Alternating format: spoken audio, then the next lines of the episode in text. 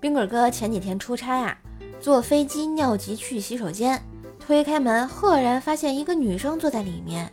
女生生气地说：“你进来怎么不敲门啊？”冰棍哥断然退出，然后敲了敲门就问：“我可以进来吗？”只见里面喊：“滚！我再也不相信女人了。” 等等，怎么感觉哪里不太得劲呢？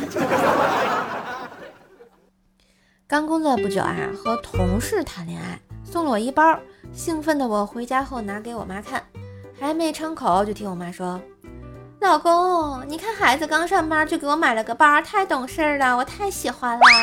”好吧，真的是我亲妈呀！我的第一个礼物就这样被你征服了。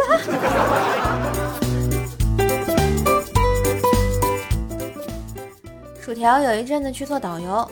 他第一次带团出游的时候啊，可真把我紧张坏了。因为经常看到啊，电视上报道说游客因为贪恋美景而跟旅游团走散的事情，所以我就打过去询问一下情况。可没想到啊，怕什么来什么。我这边电话刚一接通，薯条的小声就传了过来：“帮帮帮我查查哪个导航软件最好用，我们好像迷路了。”呵呵。